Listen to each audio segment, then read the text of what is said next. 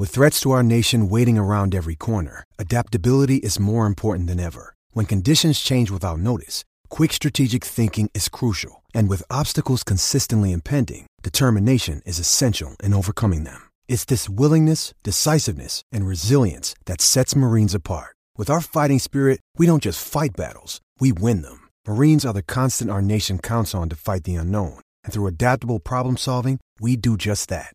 Learn more at marines.com.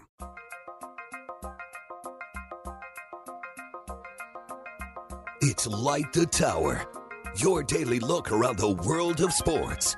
With Hall of Fame broadcaster and voice of the Texas Longhorns, Craig Way. Say goodnight to this one. And Horns 24 7 insider, Jeff Howe. On your live, local, and independent home for sports talk in Austin, The Horn. The right-hander Anderson will look back toward Campbell at second base. Now with 2-1. Swung on the ball, hit well. This one out to deep left center. Back to the warning track. You can say goodnight to it. Guillemette put it between the big video board and the hitter's backdrop near the light standard. A two-run homer to put Texas on top here in the bottom of the first. The 1-2. Swung on the ball, hit well out toward right. This with carry. Back to the warning track. Say goodnight to it. Downtown Porter Brown strikes again. His eighth home run of the season drives it over the right field wall, and it's 3 to nothing Texas. The right hander Drake Boggin with a pitch swung on ground ball, hit through the hole on the left side, a base hit. Rounding third, being waved to the plate is Jared Thomas. He'll score. And Dylan Campbell now two for two. 26th RBI of the year, an RBI single on the left side extends the Texas lead to 4 0. The four runs across the plate, and it's now a 7 0 Texas lead. There's a ball down the left field line off the bat of Jared Thomas. This will score two runs for sure. Porter Brown will stop at third base. Thomas, an opposite field RBI double to bring home two more runs, and it's 9 to nothing Longhorns. 3 2 swing and a miss, and Kobe Minchie ends his night with an exclamation point, his second strikeout as he gets Miller Ladisaw to end the inning. As the 0 1 pitch to Guillemette is swung on, and that is through on the left side as Bisi couldn't handle it. In to score from third is Kennedy. Stopping at second is Powell. Guillemette drives it through, and now it's 12 0 Texas. 0 1 pitch, and that's hit, and it's tailing away. That is going to fall in, and it's going to go to the wall. It got past the diving center fielder, Logan Britt. Here's Thomas. He'll hold it third with a triple as the Longhorns get a couple more runs in, and Texas now leads it 14 to nothing. One ball, two strikes the count. Here's the stretch from Charlie Hurley and the one-two pitch to Holden Rook. He hits it on the ground to short. Could be two. A flip to second for one. Barehanded flip. The relay to first in time. Flores to Daly to Constantine, and the inning's over. And that was some pretty defensive baseball put on by the Longhorns. One-two pitch, and that's hit on the screws out toward deep right center, and that is going to fall in for extra bases. Ballou will stop at second base, driving in two with a double. Max Ballou drives it into the corner, and the Longhorns now lead 20 to nothing. The gap, and that is going to get beyond Ace Whitehead, and it's going to get Abilene Christian on the board, I do believe. Here's a throw back. Now O'Hara is going to relay it. Here comes the throw to the plate. The tag is there, and he's out. How about that? Wow. One ball, two strikes, two outs. This is a ground ball, and this one's going to go back behind second, up with it, a throw to first in time to get Nielsen, and the game is over. In seven innings, the Texas Longhorns, by mutual agreement of the coaches, win this one in seven innings. Nice 6 3 ground out to end the ball game. In the seven, no runs, no hits, and a man left. Final score in this one tonight in seven innings. The Texas Longhorns 20 and the Abilene Christian Wildcats nothing. You know, our um, our producer Cameron Parker did an outstanding job of the edit there. If he had, and I'm thankful that he did not, if he included all the bases loaded walks and hit batters and stuff like that, we'd be uh, bringing you the montage for the next 20 minutes. So, uh, fortunately, that was not the case. What was the case was a 20 to nothing Texas win last night in seven innings. And you heard me say by mutual agreement, that's the deal where it, it's not like with the Big 12 rule on getaway day on Sunday when if you're up by 10 or more after 7 the ball game is over. No, this is one of those deals in the non-conference where one team gets up by double digits and you start to get to the middle innings and it's not looking like the margin's going to drop below double digits especially as it got to 14 to nothing and 15 to nothing. And that's where there's communication between the two dugouts uh, on behalf of the two head coaches. I don't think they're the ones doing it, but there's a conversation going. Hey, you want to call this after seven, especially given the fact also it's a Wednesday night game and Abilene Christian has to get on a bus and head for the Valley. They got to go to Edinburg. They're they're uh, I think they were going as far as New Braunfels last night and then uh, staying there, and then they were going on to UTRGV uh, for a weekend WAC series. So uh, Longhorns handle their business. They win last night. Good morning and welcome to Light the Tower here on the Horn 1049 1019 AM 1260. We're live, local, and digital on the Horn app and at hornfm.com. My name is Craig Way. Glad to have you. Jeff Howe is here, and he was just here a second ago in the studio, and he just disappeared. oh, okay. He's coming back in. Did he have to take a call, uh, Cam Parker, our producer? Yeah, there's some exciting stuff brewing in the 40 acres right now. Yes, so I think it may, may have to deal with that. I, I, uh, you know, didn't know if it was that or a bathroom run. You know, so what that, wasn't Never know. wasn't certain about that. But um, in any event, yeah, there's there's stuff going on that we'll we'll get to. There's a lot to get to. Um, basketball, baseball, football. There's some uh, things to get to as well. So. Um, yeah, it's uh, it's good. Meanwhile, uh, yeah, uh, Longhorns win that game last night, so they're now twenty seven and twelve, and get ready for the Oklahoma Sooners. This is going to be another one of those deals where you have a team that comes in that is better than the record shows, and it is a rivalry series. Uh, so even at first blush, and I mentioned this on the broadcast with Ty Harrington last night, when you look at the standings and you see Texas sitting on the very top of the Big 12 standings and Oklahoma down at the bottom, you think, okay, and it's at home. Yeah, that's a that's a must sweep, right? The the normalcy of response and reaction to that would be to say, yeah, but we know that Texas and Nor- and, and Oklahoma is not your normal uh, Big 12 conference meeting in any sport football or basketball or baseball or softball or, or golf or ta- tennis or track and field, whatever it might be.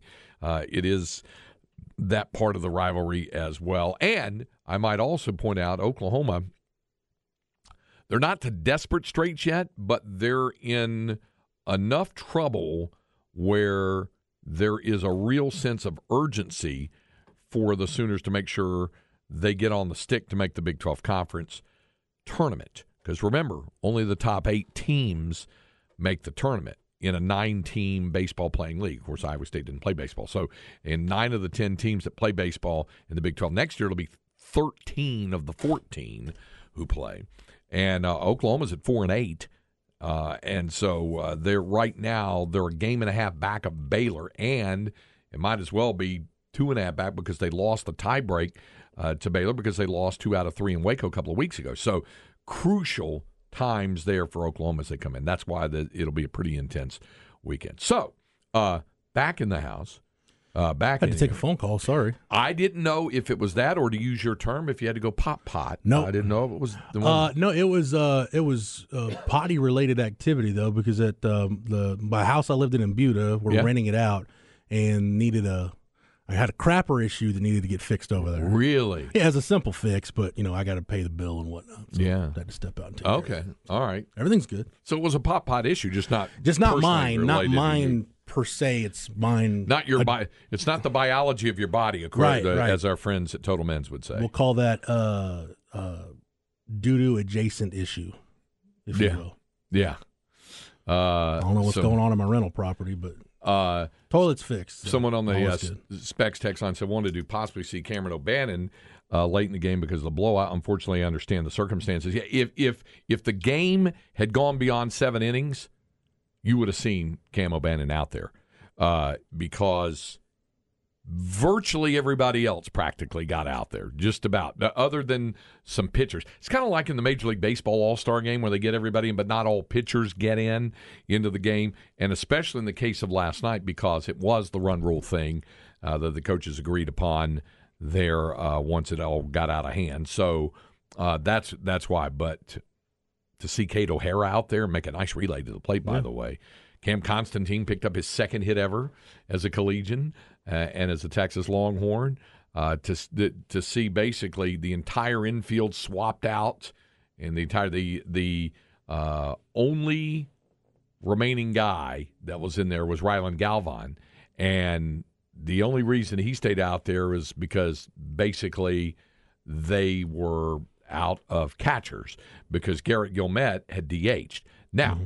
he got lifted uh, for Preston Hoffert, who could have gone in behind the plate right. if they needed to do that, but clearly they weren't going to need to do that on that. So anyway, there's uh, some baseball stuff. Uh, somebody asked me how long have I been at ARN? January of 17, so a little over six years. Uh, or, or, or uh, I guess February, February 1st of 2017 uh, was was my, what does they say, start date of start employment. Date, yeah. yeah. start date was February 1st of, of 2017. So just past uh, the six year mark uh, pretty recently there. I had a, I had a conversation uh, a couple of years ago with somebody that was trying to tell me at 24 7 that I needed to take all of my vacation that I had available. And I was like, well, you realize my start date goes back to when I started with 24 7 pre CBS acquisition. And I was here day one. So my accrued time starts August 5th, August 1 of 2010. So if you want me to take all the vacation time I have available, I'll see you at Christmas. That, so all of that got to flip yeah. over to carry like, so, over. I was like, I'll, I'll take I'll take my week and a half, and we'll I'll see you in about ten days. Okay. uh, take all your vacation you have available. Well, how about no? How about I don't? Don't want to. okay, that's that's good. Speaking there, it just reminded me of start dates and end dates. But uh, no, good uh, good morning on the forty. Uh, you know, we're a week away from the draft, which that's that's the bulk of what I want to talk about in the Longhorn Notebook because okay. there was an ESPN uh, article, uh, ESPN.com article on Bijan this morning, and just want to get into Bijan and look okay. at where he's projected to go because we don't. I'm not in tomorrow, and we don't talk a ton of draft as it is. Right. So figured today would be a good day to do that. Now, obviously, we'll get into the Max Abmas visit, talk a little Texas basketball portal. Uh, nothing really brewing in the football portal, Craig, because Texas right now they're at 85. So they'd have to lose somebody to add somebody. Yeah. And you can't go over 85. You when when you got right. your full complement, you cannot be over 85 at any point in time. At any point, yeah, no so, matter what. Uh, they got to lose lose one to add one, and I don't. I mean, I'm sure they're going to lose somebody. I just can't tell you for sure who it is. Yeah. Uh, and I think one one thing I will say though, I keep, keep this in mind about grad transfers. If you're a grad transfer, you can enter the portal whenever. There's no restrictions on when you can or can't enter the portal. So you could get maybe I don't know maybe like to August, mm-hmm. and if you decide, well, you know, I've, I've, graduated or I'm graduating a semester, but I don't like where I'm on the depth chart, eh, I'll just I'll just put my name in the portal and finish out. Yeah, yep. you know, unless it's a situation. I mean, this that once you enter the portal, I think this is kind of the, the gift and the curse of the portal for players. The school has the option on whether to continue your financial aid or not. That That's point. correct. Like I believe Bear Alexander, when he went in from Georgia, it showed that his financial aid had been canceled yeah. we're showing it's canceled. Yeah. So he needs a home ASAP. By the way, he's on taking an official to USC this weekend. I don't think that should surprise anybody, but right, right. It's a uh, long way to say nothing going on really. The football portal, basketball portal, we'll get to it and then talk some Bijan next segment. Uh, well, uh, toward that end, on the specs text line, somebody said, uh, Jeff, you teased us, man. Breaking news that he's on campus. I was hoping that he committed. I'm definitely more anxious about this basketball squad than I should be clearly. And and for those who didn't hear, when uh, Jeff was on on the program that preceded ours, B and E, he was talking about Max Abmas, the um, Oral Roberts University point guard in the portal and on campus to visit the University of Texas. Dinner with the team last night. was at the ball game last night. Uh, there's Rodney Terry throughout the first pitch. What a first pitch it was! I, I love the the um, shot that got tweeted out uh, by Texas baseball. I mean, it, it was completely through the follow yeah. through, leg kick swung around. I mean, it looked. It looked almost like you know 1960 ish. A little little little birdie told me RT spent some time this week working on that. Yeah, okay. I wanted to make sure he put his best foot forward. So. Good point. That's a good idea. Good uh, RT always prepared, so uh, that's good. Uh, but I mean, that's the news where it is right now is that he's on campus and mm-hmm. that he is visiting, yeah. and there's probably a good feeling uh, as he was there for the ball game last night, and um, they, they, they probably have a good feeling about the possi- the prospect of him ultimately deciding to transfer to Texas. I think the big thing for Texas in this one, I think where at least when I started hearing that things were on that on the Texas side starting to feel good, when he left Manhattan, still not committed anywhere after, yep. after his official to K State because both those schools are offering pretty much the same deal. Like K State, you look at Jerome Tang's roster, he's having to do the same thing second year in yep. a row, basically do it from scratch all over again. You know, with Texas, where Texas loses Jabari Rice and Marcus Carr, K State's losing Markquis Nowell. So you, you have immediate playing time for a guard of Max Abmas's caliber. Craig, am I? You watch enough college basketball. Am I out of line when I say if you put Max Abmas in the Big Twelve, he's he immediately comes into this league and is you know consider under consideration for Big 12 Player of the Year, honors candidate type guy from day one? Well, I, I think he definitely has all the tools, the experience, uh, the the game to be that kind of thing. Uh, the uh, the only thing I'm, I'm, sure that folks always w- would be quick to remind us of is about all of the excitement and uh, the hype surrounding Tyrese Hunter when he first landed here, and it took a while for Tyrese to ramp into the deal. But I'm in complete agreement with you on what his game is and what his game can do uh, for uh, the University of Texas. Absolutely, yeah.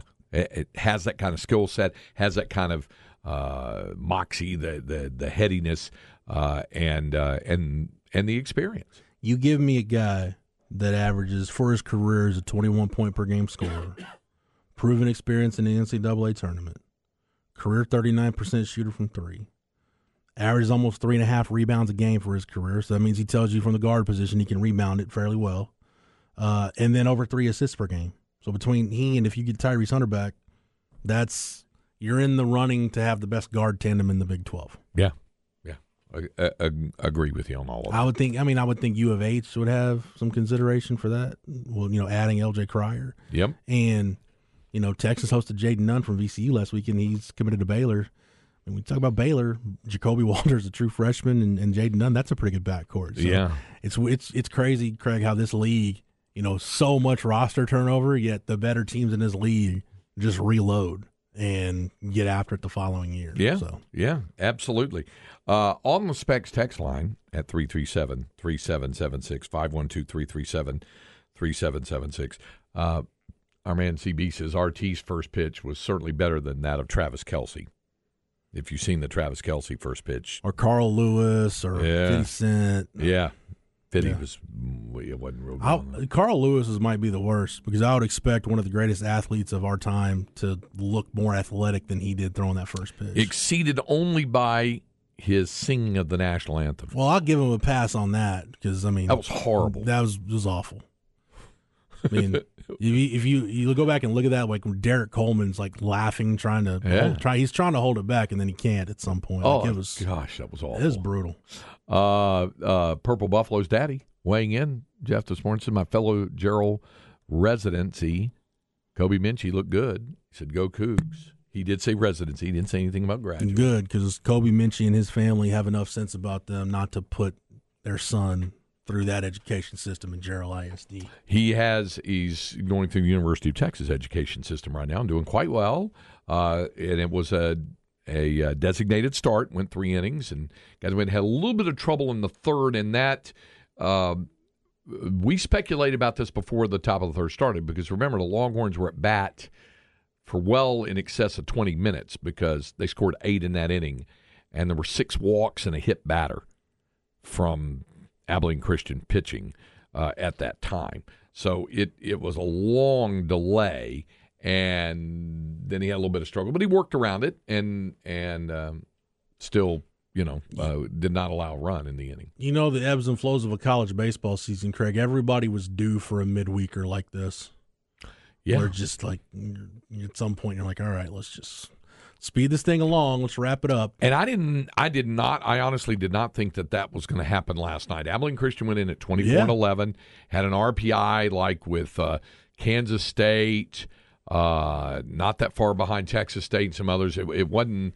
Um, it, you know, it, they'd had some respectable performances, but uh, the pitching really struggled last night. And then the Longhorns did an excellent job defensively and also uh, what they did. So, um, yeah, it was it was uh, uh it it was one that got away pretty quickly there. Um, anyway, um, somebody said the pitch was not on par with W. That's President Bush's pitch encumbered by a protective vest. Well, that might be the, that might be the most impactful first pitch yeah. in the history of baseball. So. Yeah, yeah. Um, as, meaningful first pitch. Yeah. Uh, let's see.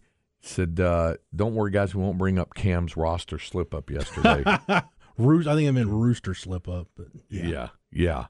yeah. Uh, uh, and uh, and then somebody else uh, had texted in, and I had originally thought I might had saved this story for an inconceivable. We've got we've got plenty to get to on inconceivable uh, today, including we've got more alligator activity. Except this time, it's alligator activity at my annual vacation spot. Oh yeah, yeah, at a store that I frequented several times. we'll we'll get to that. But anyway, uh, the the we te- had the story. Cam and I did the story yesterday about a bear breaking into a car and drinking sixty nine cans of soda. it's pounded some orange crush. There you go. We decided instead of cocaine bear, that's diabetes bear, which would not make near the the it, blockbuster movie that Cocaine Bear. Yeah, Elizabeth Banks might not be up for that one. Uh, there, uh, statement from the Oakland A's. Uh, this was the, this doesn't surprise anybody. Uh, there's been wink, wink, nudge, nudge for some time that Oakland is going to cast a longing look toward Las Vegas and see if they could get a brand new ballpark. And the statement that they released this morning said, "quote The A's have signed." A binding agreement to purchase land for a future ballpark in Las Vegas. We realize this is a difficult day for our Oakland fans and community. For more than 20 years, the A's have focused on securing a new home for the club and have invested unprecedented time and resources for the past six years to build a ballpark in Oakland. Even with support from fans, leaders at the city, county, and state level, and throughout the broader community, the process to build a new ballpark in Oakland has made little forward progress for some time. Uh, we have made a strong and sincere effort to stay here. We recognize that this is very hard to, to hear. We're disappointed that we have been unable to achieve our shared vision of a waterfront ballpark as we shift our focus to Vegas, we will continue to share details about next steps. No surprise there. The A's are so in the span Vegas. of a few years, Oakland has gone from hosting three big three professional sports franchises to now they'll have zero. Yeah, they lost the Raiders to Vegas. Mm-hmm. The Warriors play in San Francisco now, mm-hmm. and now the A's are leaving. Yeah, it's a shame. I mean, if you wanted to be cheeky you could say, and John and the Bacon weigh in on this, but uh, in, in, and uh, in fact, he just did. He said the A's are finally leaving of Oakland. Of course, they still may have to play three more seasons in that god awful stadium. Uh, my point was going to be the cheeky might say, "Have you been in Oakland lately?" Um, you know, I heard it described one time as Newark on the Bay. Uh, the, the way that the way that it is, and and so of course Newark has an NHL team. Well, it's uh, yeah, the that's, that's where the Center, yeah, where that's where the Devils play. play. You know, uh, when we went on that Cal trip a couple of years ago, yep. I, I stayed in Oakland, and it just didn't didn't do a whole lot for me. I have been a person who has never really. Here's somebody said I was in Oakland last October, and the city of Oakland is rough looking. Yeah, so it was a little more uh, industrial, I guess might be. I don't know if that's the right word than I was expecting. Yeah. L- let me say this. Um, this will take it back to 20, uh, four, 2015, uh, the year that when Karen Aston was coaching the Texas women's team, they made their first Sweet 16 run under. Or so in order to do that, they had to win two games in Cal. They beat Western Kentucky in the first round, and then they beat Cal – the four seed, and Texas is a five seed. They beat them in the second round there at Haas Pavilion. Um, on the off day in between the two games, the first round and the second round game, Uh, I asked somebody where I could, uh, if there was a nearby coffee shop. I asked the hotel, and they said there's a Starbucks right around the corner. If you go down and take a left, and blah blah blah. Well, they gave me the wrong direction, or I went out of the hotel the wrong way. But I turned the wrong direction. All of a sudden, I'm walking, I'm walking. All of a sudden, I look around. I thought, I really don't want to be in this part of town. This is uh, this is not good. I felt a little uneasy and was able to kind of wriggle my way back out of it. So it was it's been tough. And and as John in the Bay points out, as a Bay Area resident, the A's never really wanted to be here, and the city never wanted to pay the bill. It was a 20 year dance uh, that they did, you know. And Charlie Finley moved them there in 1968 from Kansas Yep. City. Um, Kansas City is a great sports town and a great baseball town, uh, but he wouldn't put any money in the club to make him a winner, and so the folks uh, got really disenchanted with that. So he winds up moving, and then of course Major League Baseball turned right around and granted an expansion chi- uh, franchise to Kansas City, and the Royals have done fine there ever since. But yeah, it's it's been a rough go there in Oakland. Even when they were winning the the three peat of the World Championship, seventy two through seventy four. Uh, they struggled at times with attendance, and certainly over the years. And then, of course, lately, as the team has been non-competitive, as it has been gutted uh, there, uh, As tends tough. to happen with the swinging A's. Yeah, yeah. So they were the Philadelphia A's uh, under uh, the direction and later ownership of Connie Mack, starting um, in the uh, late 1800s, early 1900s, all the way up to 1954. And uh, then they moved to Kansas City, and they were there, I guess, from 55 through 67, and then and then Oakland. But now it looks like they're going to be headed for Las Vegas. And uh, somebody else said, I remember my wife's from Oakland. Problems there forever. Nice hotels by Jack London Square, but no real advancement. Always fits and starts as they get terrible support. They should, the A's get terrible support. They should leave. So, anyway, uh, somebody said Oakland's more of a big neighborhood than a city. That's that's one good place. said the Newark airport is ugly. Yes, it is. We've been to the Newark International I've never been to Newark. Oh, you're missing out. Only on the East Coast, there. only East Coast airport I've been to is LaGuardia. That's in that part of the country. Yeah. Yeah. Okay. All right. yeah. I'll take y'all's word for it. Oh yeah, yeah. You can take a word for that. I still can get over the possum story in the Oakland A's. Yeah, visiting, Visiting, radio, yeah. r- r- visiting radio booth. The uh, possum that's made a home in there, and so they've had to move visiting radio broadcast into another area. Right? Yeah, because apparently I believe the Angels were in there earlier either this season or last season, and during the game they look over and there's a, a possum crawling out of the woodworks. Yeah. Yeah. Any Uh, any live animals in, in your broadcasting days you've seen in the booth, Craig? Uh, lots of roaches and bugs Yeah, at different yeah. places. Squirrels, raccoons, something like that. Not in the booth. Not not not in the booth. And as Robert and Gidding says, well, I reckon they can leave the possum alone. Yeah. Wasn't there a raccoon at Disch-Falk a few years ago? Am I remembering that right? There was a possum. Was it possum? Yeah. Might have been a raccoon too, but I know there was a possum Man, out why- running to- along the outfield I wall. seem to remember an incident involving a raccoon. Maybe I'm just misremembering that. uh, may have been. I know there was a possum. Uh, I remember that. So yeah, animals like stadiums.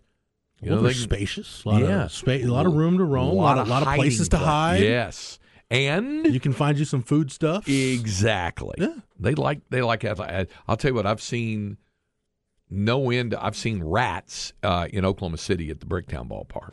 Plenty of places to Yeah. do your business, if Yep. you will. I mean, Yep. It's, it's like it's like heaven for wild game. Yeah. I thought you were going to say Jarrell for a minute. I had to, Well, I mean that is the toilet of Texas. it's so. not the toilet of Texas. And, and by the way, I, me- I meant to do this yesterday. I, I was going to send this to you, and I didn't do this, and I should have. Um, but I, I I did not send this to you.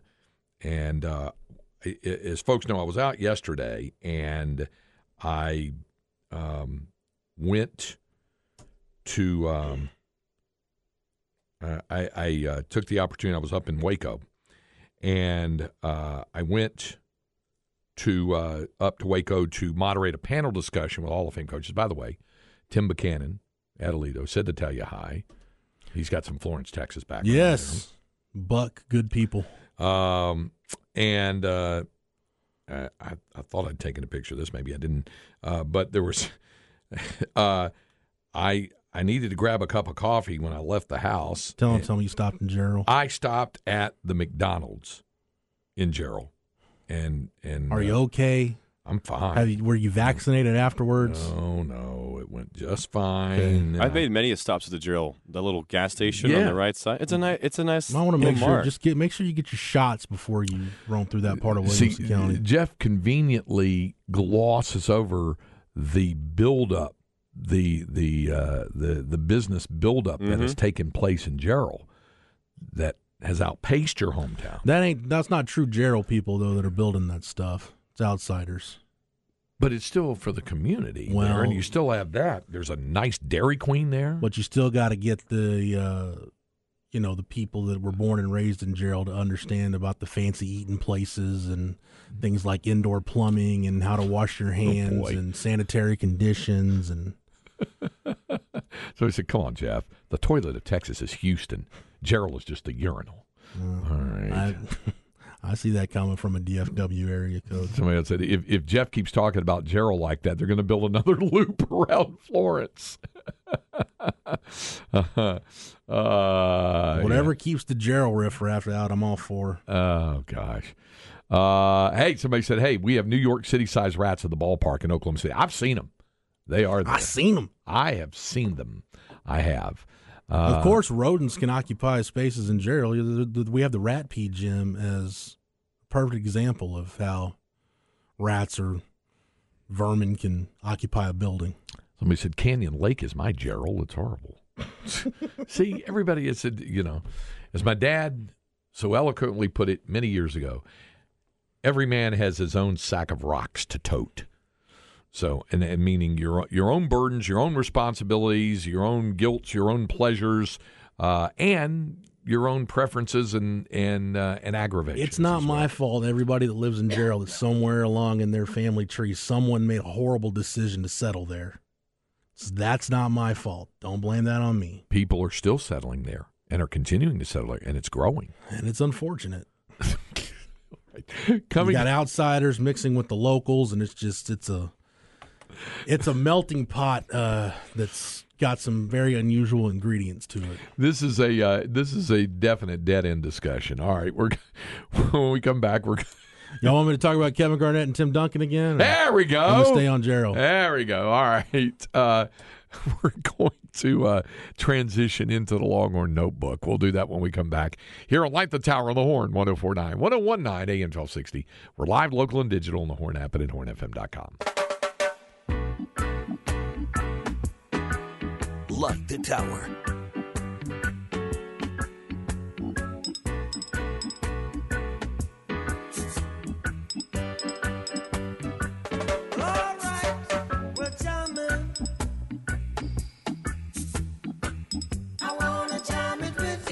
We're just jamming along here on a uh, Thursday on Light the Tower on the Horn. Jeff will be out uh, tomorrow. Appreciate Jeff and Cam holding things down yesterday when I was out. Um, Gene Watson will be with us for our weekly visit tomorrow on the program, talk Major League Baseball, the assistant general manager of the Kansas City Royals. Uh, get his thoughts on that Max Scherzer thing and the stickiness, the substance, the glove, and the hand. The umpire said it was so prolific that his fingers were sticking together when Scherzer was saying, "No, no, no, it's just rosin. That's all it is." Uh, and uh, and this announcement about the A's planning to move to Vegas. So we'll uh, we'll talk to Major League Baseball and uh, those Texas Rangers who have been playing really well. So. Uh, we'll uh, visit with him tomorrow on the program. Right now, it's time for a Longhorn Notebook. Jeff Howe's Longhorn Notebook. Which direction are we? Yeah, we're in? gonna talk NFL draft. Yeah. and uh, there's an ESPN.com story today on on Bijan, and I won't get into it, but there was one. There was one line in there that kind of just jumped out at me, and it was something along the lines of he's a generational back for the wrong generation. And I think it, that depends on how you look at it. Wrong in terms of how the NFL values the running back position. Yeah, because if this was 15 years ago, Bijan would be in the mix for the number one overall pick because running backs just were valued differently at that point. But in terms of how he fits in today's NFL, he's the perfect fit at running back for today's NFL. When you look at all the ways he can impact the football game, he can fit into any scheme, whether you're zone schemes, gap schemes, whatever predominant scheme you like to feature on the ground, he can do that. We've seen him be a pass blocker. We've seen him catch the ball out of the backfield. We've seen him line up at various wide receiver positions. He can line up out wide. You can put him in the slot. He's going to walk in day one and be in the, the discussion to have the best hands on your team. So, in terms of the modern day NFL running back, absolutely 100% he fits in with this generation and, and what you need to do to succeed in today's NFL. What's interesting is you look at his draft projections, and I'm looking at the late two mocks from CBS Sports. One was put out yesterday by Ryan Wilson, and one was published today by Chris Trapasso. The Ryan Wilson mock draft has Bijan going where I think a lot of people have mocked him 27 to the Bills. Yeah. Which then that brings in the Cowboys discussion, and we can certainly go down that road if you gentlemen want to. But Chris Trapasso released a mock draft today, guys, that has Bijan Robinson going eighth overall to the Atlanta Falcons. Yeah. And the the basis of that ESPN article, a lot of it it revolves around the Philadelphia Eagles. Mm-hmm. So if you look at the Eagles, they got two picks in the first round. They've got number 30 and number 10. And you know, the Eagles is it fair to say, Craig, running back is probably the one position that they really need to address? Yeah, that's a, that's a neat area. Uh huh. Even for a defending NFC champion. Uh huh. if if if you're the Eagles and you look at your needs, you look at your roster, and you're one piece away, you're legitimately one piece away from getting over the top and winning a world championship. That's when I think it's okay to take a running back really high in the first round, because regardless of that money you're going to pay Bijan, and I think you've got to look at the the whole body of work with Bijan too, the character and everything you're going to get from him. It's not like he's he's a guy. He doesn't strike me as a guy that's going to get like two years into this deal and then want to renegotiate. Like he he's going to be paid fairly according to the rookie wage scale and play out that rookie contract. Well, if you're the Eagles and you exercise, let's say you exercise the option, chances are you're going to get the five best years of Bijan Robinson's career, mm-hmm. most likely. So if you're one, and my thing is when you're the Eagles, it, it all I kept thinking about as I was reading the story, and it was centered around the Eagles, and everybody knows how much I hate the Eagles, so it kind of pains me to to project to talk about Bijan and the Eagles in the slide. I kept thinking about the Bill Parcells line from that old NFL Films video, like, "Hey, this is why you lift all them weights. This is why you do that stuff. This is why you acquire all that draft capital. This is why you make all those trades, is to put yourself in a position."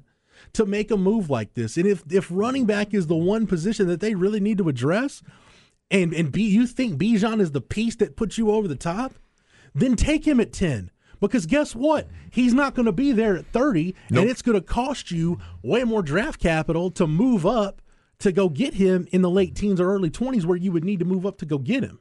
Because I guarantee you, like when you look at realistic places where he can start coming off the board, and for me, like again, the Chargers at 21 is the place where I, I've kind of looked at is the point where you can start to maybe see him coming off the board. I think maybe even maybe even Detroit at 18 if the, if it's the Eagles specifically, and you're trying to move back up, I think the Bills are in the same boat too. Because I think you can argue that the Bills are a dynamic running back away from getting over the top, Yep. and winning a Super Bowl, or at least getting there, and and you know take your chances when you get there.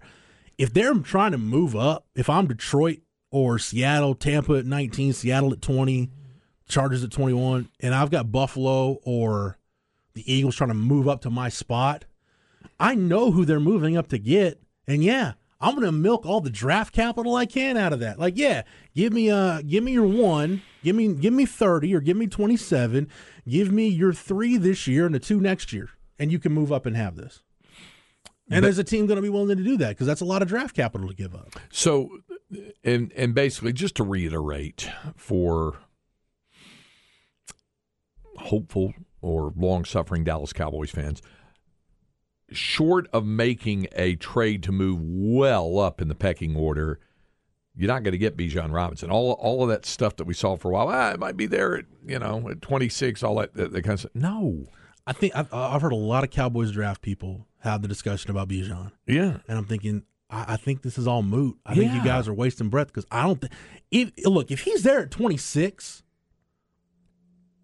as a Cowboys fan, that's the scenario where I would not have a problem with them taking Bijan Robinson because they Mm-hmm. do have some other needs. You're right. Tight end is a need. Yep. You need to start to rebuild that offensive line. You've got other needs. But if you haven't made any moves and you just let the board fall to you and he's there at 26, Yeah, obviously. I'd take him in a Yeah, heartbeat. but he's not going to be there. He is not going to be there at 26. We've seen we've seen stranger things happen. I don't I don't think so either, Craig. But we've seen stranger things. Normally, when you see something like that happen, when there's been that precipitous a drop, it's because they've discovered something about the prospect, something Or- internal, something something away from the field, and everybody knows, you know, what this guy is made of, not only as a football player but as a human being. I, I'll disagree with you on, on. I think that's almost a case by case basis because, like, you go back to Aaron Rodgers, right? Once he fell, I think I forget the exact order of that draft. Once he fell, I think it was Cleveland at five. Once he got past there, maybe it was Cleveland or Tampa at five.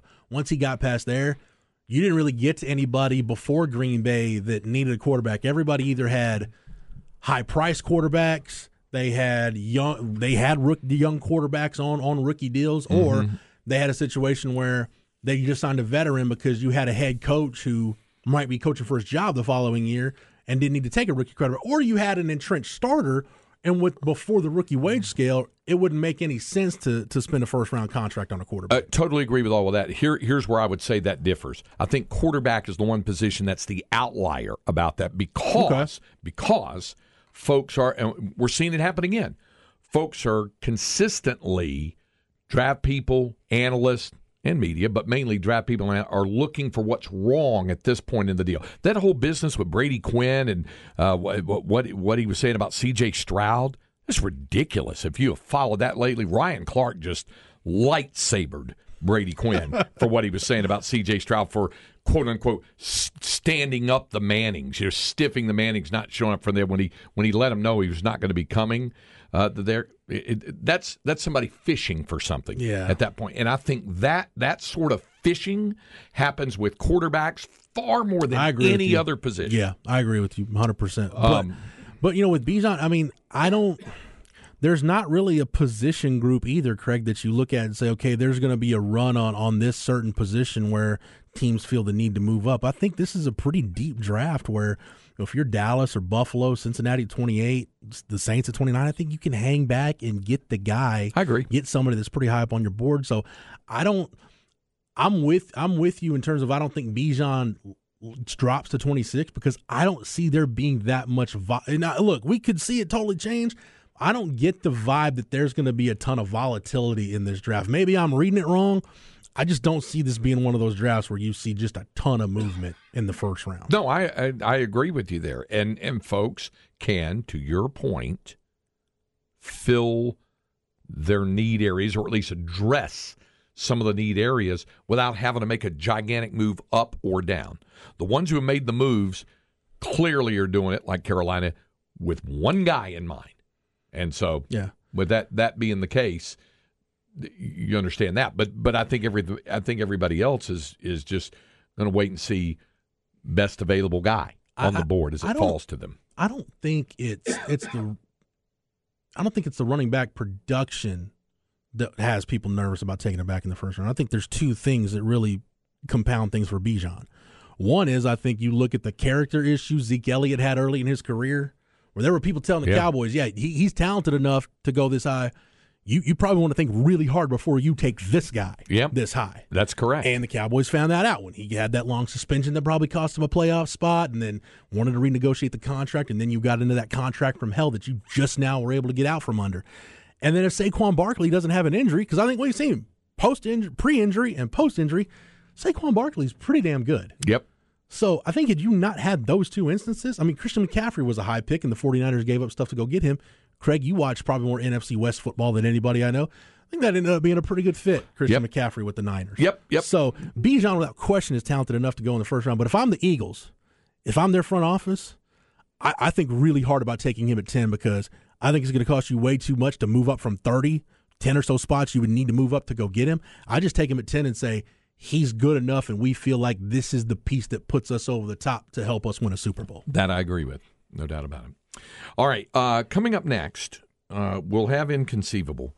You- Jeff's going to like this one because there's a good animal complement in this. Uh, Is it animal doing people type things? uh, there's there's one thing that's that's Because I had a blast with bears drinking soda yesterday. Yeah, uh, it, it's almost like that, and there's there's another wrinkle in it that we're going to get to as well. Uh, coming Cam and up. I had fun with that yesterday. You, a bear like getting an orange crush and just popping the top, and he's got his little comic book just kind of sitting. So prop- was it was propped it, up against the car? Was it was it just a generic orange soda, or was it an actual orange crush? I, I, I, the story said orange crush specifically. Because that's my all-time favorite soft drink. Yeah, orange crush Uh, specifically. yeah. But apparently the bear uh, left the scene when he they found a couple of cans of diet soda open. Yeah. and apparently that's when he'd had enough. Yeah, It was on the diet soda. it was like not, for me. See, Bear and I are thinking on the same. Who who do you know that's a huge diet coke drinker? Is it Schoening that's a huge diet? Coke and Roger drinker? Wallace. Roger is too. Okay, I thought Roger was Coke Zero for some reason, but Uh, if that is all that's available, well, Roger's a big diet coke guy. That's He's a diet coke P one. So he, is. He and Schoening both. They're both big. They'll they'll, they'll Does Bill just crush them during a broadcast? Yep, yep. Roger too. Really? Yep. hmm If if it's available, if it's available in that. Uh-huh. But it, but Schoening would just slam them down. I was like, you throw all that carbonation and that syrup on your vocal cords, and you do that. But he, undaunted, would go forward. You know, he was He's, yeah. he's been doing it at that level that long for a yeah, reason. for a reason. Absolutely. All right. Uh, we'll continue to light the tower on the horn, 1049, 1019, AM 1260. We're live, local, and digital on the Horn app and at hornfm.com. Inconceivable! Inconceivable! Inconceivable! Inconceivable! You keep using the word. I don't think it means what you think it means. Yeah, well, we've got Shout a few out to the purple cups in the break room, by the way. Yeah. Still going hard. official colors of, you know, Florence. Yeah, ours is a little darker purple than that. This is more like a K State purple. Yeah, it is. It's it's almost lavender. It's it it is kind Oh, the Florence purple is more like a TCU purple. It's a darker, Yeah. darker shade. okay. Um, I got several things to get to. Several of them. First of all, is a submission from my wife who wanted specifically you to see this. This was on Instagram. You still have a rabbit, right? Yeah, How's a rabbit doing? I may post a I may post an Instagram video of my daughter walking the rabbit with a harness and leash the other day in the yard. Okay. So here's the next step for for Charlotte. Since she's already got what's your rabbit's name? Parsley. Parsley on a leash and walking. How about the rabbit jumping obstacles? That's somebody on Instagram there that's just walking around the rabbits jumping obstacles. That's awesome. Yeah, yeah, just just just jumping all kinds of things. so that's the next step. Uh, Good to know. yeah. So uh, so there's that. Uh, that's important.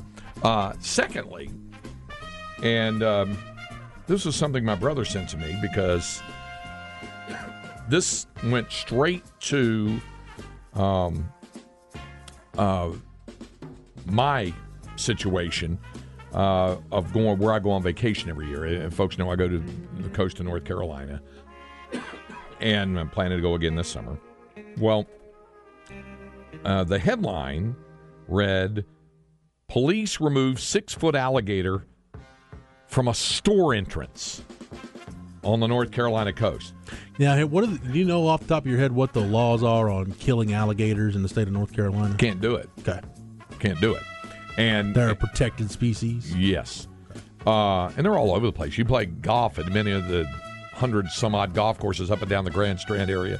They're out there. There's even little signs say, you know, Beware of gators. beware of gators. You know, they usually just hang out by the pond. They kind of keep to Yeah, we- themselves. we- Cam and I, I, we talk about this. It's kind of like uh, the snake sign around here.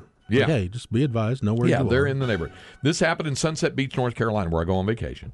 Uh, police officers at the North Carolina coast had to move a six foot alligator away from the front door of a business. The complaint came on Friday afternoon about an alligator at the entrance of Coastal Outfitters located on the mainland at Sunset Beach. It, uh, Lynn and I shop there. Maybe we he needed. Maybe he needed some board shorts. You can get them there. And you can get the, the, the He needed a flip nice- flops nice and you pair get sunglasses. beach chairs, and he's just hanging out down there. I mean, that's where it's nice one of. flowered shirt. You've been you've been to Galveston many times. You've seen Wings, the story. Okay, Wings started on the North Carolina coast, uh, there in the Myrtle Beach area, as what was originally Kings and then Wings. Uh, so that's where it is. So they have a Wings in Galveston, and and that's what that kind of is. That's what Okay. it's, it's a beach store like that. So he just And it's a newer he one. Want to get him a straw hat and some sunglasses and Just hang. just make sure he was protected from the sun. said when officers arrived, the alligator was concealing himself under several display chairs where the customers enter and exit. The business man, somebody going, let me see how this chair fits. And sits down, and he's under the chair. Uh, so, uh, yeah, they had to get him out from under there. Six foot gator sounds like nothing to be trifled with. Here's, remember we were talking about jobs, dirty jobs, good jobs, the mic, micro jobs? Yeah.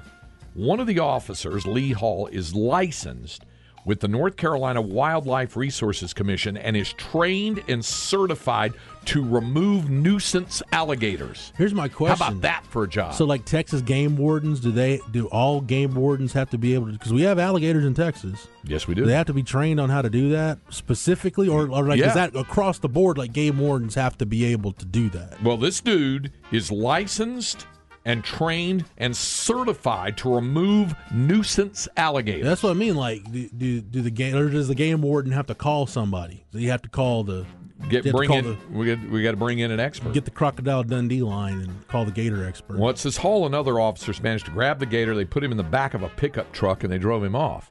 Can you imagine that dude flopping around in the back of your truck? If I put it in the back of my truck from Leif Johnson Ford, I'd, I'd be a little bit concerned.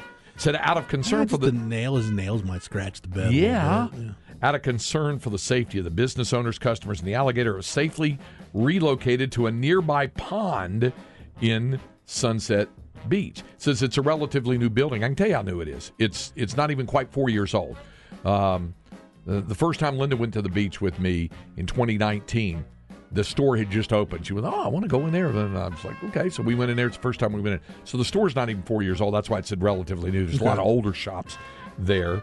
Police reminded people that if they spot an alligator potentially endangering people, to call the Sunset Police Department uh, there. So they're, they're all around the area. When it, when um, I was telling Linda about this, she goes, "Well, they just let him go in a pond." I'm like, "Well, yeah, they're protected, so they just go." There's lots of ponds and little inlet areas, and they, like I Yeah. said, they largely keep to themselves. So, at the risk of offending truck guys, Craig, you're a truck guy. You got the truck Yeah. Johnson Ford. By the way, I saw a record number of trucks in one parking lot yesterday at that speaking uh, engagement With a bunch of coaches, who'd have thought? uh, and and insurance agents. Okay.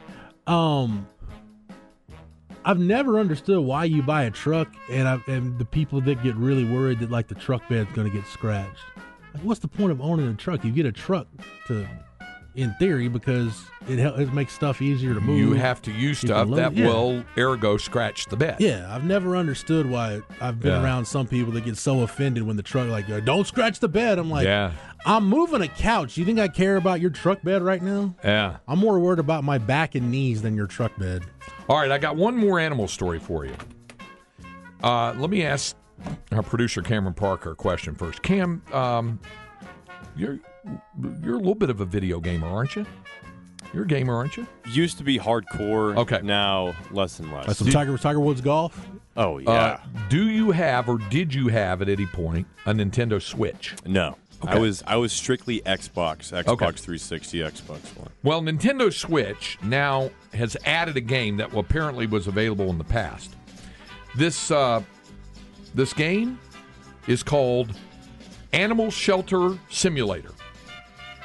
Animal Shelter Simulator, uh, and and what it basically is is you're um, you're running an animal shelter. So uh, it's it what you're trying to do is feed the dogs, and um, then uh, it shows the simulator shows the uh, somebody cleaning up like the dog poop. Shovel and poop, yeah. yeah, Poop scooping. This is a game. It's a game. That sounds like the most boring game ever.